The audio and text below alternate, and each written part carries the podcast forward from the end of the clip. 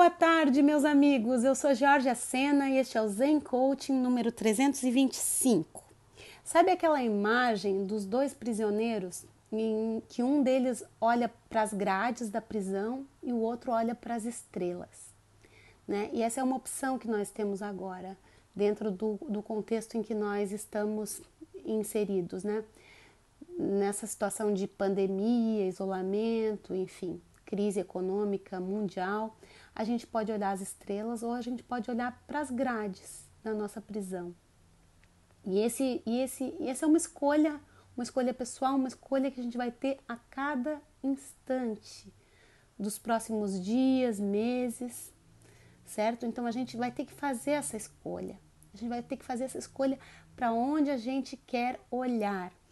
E uma coisa que eu ouvi do Robin Sharma, que eu achei muito, muito interessante, é a questão do melhor cenário e do pior cenário, né? Que em inglês chama worst case scenario e, best case scenario. Ele fala assim, ó, que a gente tem que se planejar e se preparar para o pior cenário e rezar, esperar o melhor cenário, certo? Não adianta a gente viver também num processo de negação e, e acreditar assim, nossa, isso vai acabar amanhã. Não vai.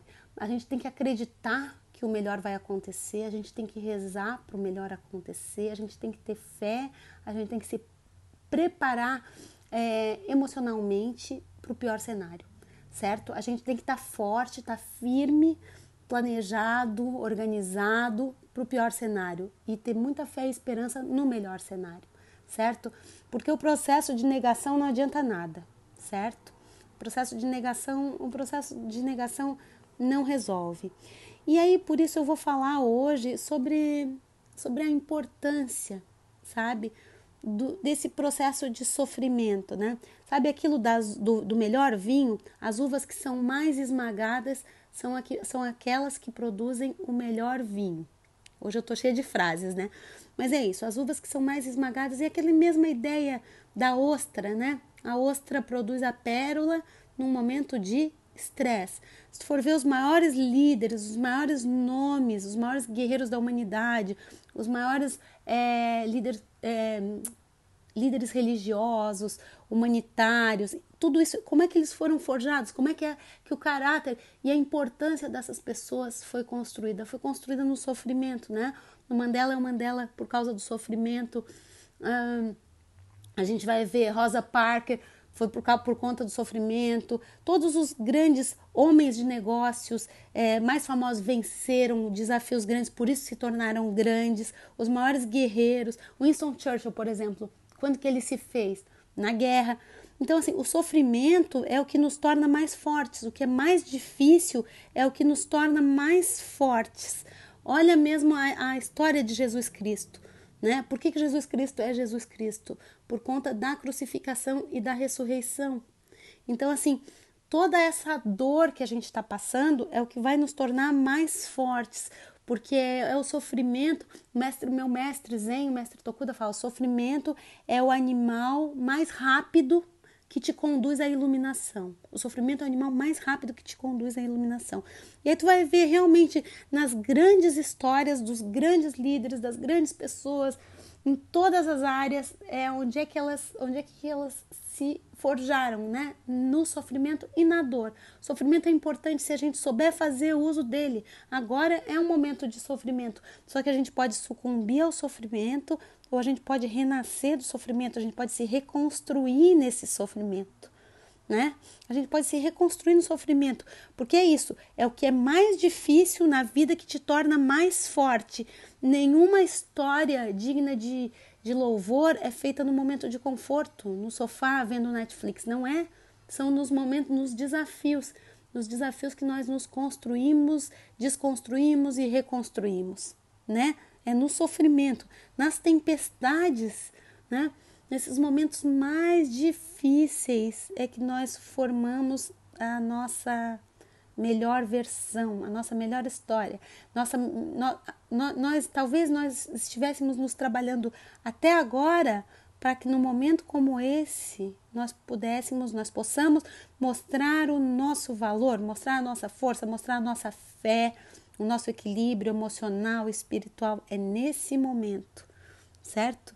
Nesse momento tempestuoso é que a gente vai se testar, né? E a gente vai se reconstruir. E aí a gente vai analisar, por exemplo, na história, né? As pandemias passadas, como a peste bubônica ou a gripe espanhola, tudo isso trouxe muito benefício para a humanidade. Essas pandemias passadas trouxeram benefícios. Não se sabia, por exemplo, como era importante lavar as mãos. Né? Antes dessas pandemias, dessas pandemias passadas, não, não, não se tinha uma teoria sobre os germes. As cidades não tinham saneamento básico, né? Foi por conta das pandemias que se criaram as vacinas, que houve mudanças de comportamento, certo? O esgoto era misturado, era misturado com a, com a água potável e tudo isso. Então, muitos hábitos e comportamentos e, e a forma como a sociedade funcionava se modificou por conta de pandemias passadas. Houve grande avanço tecnológico por conta dessas pandemias. Então, mesmo uma situação como essas, ela traz um benefício para a sociedade, certo? E também traz um benefício para nós, do ponto de vista pessoal, certo? Agora estou de novo, a minha amiga Karen, num desses áudios que eu fiz, ela falou assim: Nossa, Jorge, tu tá falando muitas vezes a palavra certo. Agora eu também estou falando, né? Buscando confirmação, assim, certo, certo, certo. Eu nem tenho essa mania. Bom, mas vamos lá. Então, é, a gente estava falando do sofrimento, né, e do benefício subjacente ao sofrimento. Uma outra coisa que eu queria falar é sobre as notícias, né? Eu ouvi também isso do Robin Sharma, fiquei muito, fiquei muito bem impressionada com uma live que eu ouvi dele, eu tô tão inspirada nele para fazer essa, que fala assim, ó, que as notícias elas não devem ser usadas como uma droga, mas como um instrumento. Fala assim, ó, que há, que há, que há, que há muita coisa boa, que há, que há um potencial viciante nas notícias, né? Se tu começar a ver o que há de pior, tu começa a te viciar no que há de pior no mundo. Então, tu vai usar a notícia como uma droga, viciada, viciada, viciada, viciada em ver desgraça. Mas tu pode usar uma, as, as notícias como um instrumento como algo que vai te impulsionar. E há muita coisa boa nas notícias, né? Há essa coisa da solidariedade entre os vizinhos, a ideia de honrar e enaltecer o trabalho dos profissionais da saúde como heróis, que isso não até agora não era. As pessoas reclamavam, olha no Brasil, reclamavam tanto do SUS. Hoje a gente vê que o SUS é, puxa, os Estados Unidos não tem SUS. Estava falando ontem com uma amiga minha que tem um filho nos Estados Unidos e tava, a gente estava falando justamente disso, assim, né? Ela é de uma família de, de médicos, mas o, o filho que está nos Estados Unidos não é não é médico. Mas tava falando, eu estava dizendo para ela, tu vê a importância do nosso SUS, né? Lá nos Estados Unidos, a, lá nos Estados Unidos, a, as pessoas estão deixando de, elas não têm plano de saúde, elas vão para o hospital só quando elas estão quase morrendo, porque elas não têm assistência, não têm essa saúde pública que a gente tem, né? O Obama até tentou, mas não conseguiu. Pois é, então assim, ó, coisas boas que a gente está vendo na nossa sociedade, honrar os trabalhadores da saúde, honrar o sistema do SUS, de saúde pública, né? As pessoas estão sendo mais generosas, estão fazendo mais doações, está tendo um monte de manifestação de afeto entre as pessoas, muitas coisas bonitas. Então, há notícias, muitos empresários fazendo doações milionárias, até bilionárias, como o cofundador do Twitter, enfim, né? muita coisa bonita e boa está acontecendo. Então, não usar a notícia como uma droga, né? Não se viciar no que há de mal e, e pegar os benefícios da adversidade, né? Então, assim, e se houver benefícios nessa adversidade, será que há? Será que você consegue ver os benefícios na tua vida da adversidade, os benefícios da dificuldade? A ideia de do silêncio, por exemplo, o benefício do silêncio, as cidades estão mais silenciosas, o olhar para dentro de si, confrontar a própria vida. Eu duvido que alguém não tenha não tenha tido agora, né, na pandemia, essa oportunidade de olhar para a sua própria vida, sabe? Olhar, confrontar a sua própria vida, olhar para dentro. Outra coisa, estreitar o contato com a família, né, naqueles que viviam uma vida muito corrida, estreitar o contato, avaliar esse contato, a qualidade das relações, né? Desacelerar, ver o pôr do sol ou ver o nascer do, do sol, que agora as pessoas têm tempo, né? E também, falando em pôr do sol, nascer do sol, tem a coisa da natureza, né? Que a natureza tá se. A, a natureza ganhou um tempo para respirar, Não foi? É muito curioso isso. A natureza ganhou um tempo para respirar. Teve uma cidade na Índia que há 10 anos eles não viam os Himalaias e agora estão vendo, né? A coisa dos canais de Veneza ficarem transparentes, a poluição, o carbono, né? Tudo isso, a, a natureza está respirando, ela ganhou um tempo para respirar. Isso também é um, um benefício bonito da, da pandemia. Talvez a natureza precisasse disso, como muitos já ah, mencionaram, né? Talvez ela precisasse disso. Pensa como que, que os animais aí estão se sentindo e tudo isso.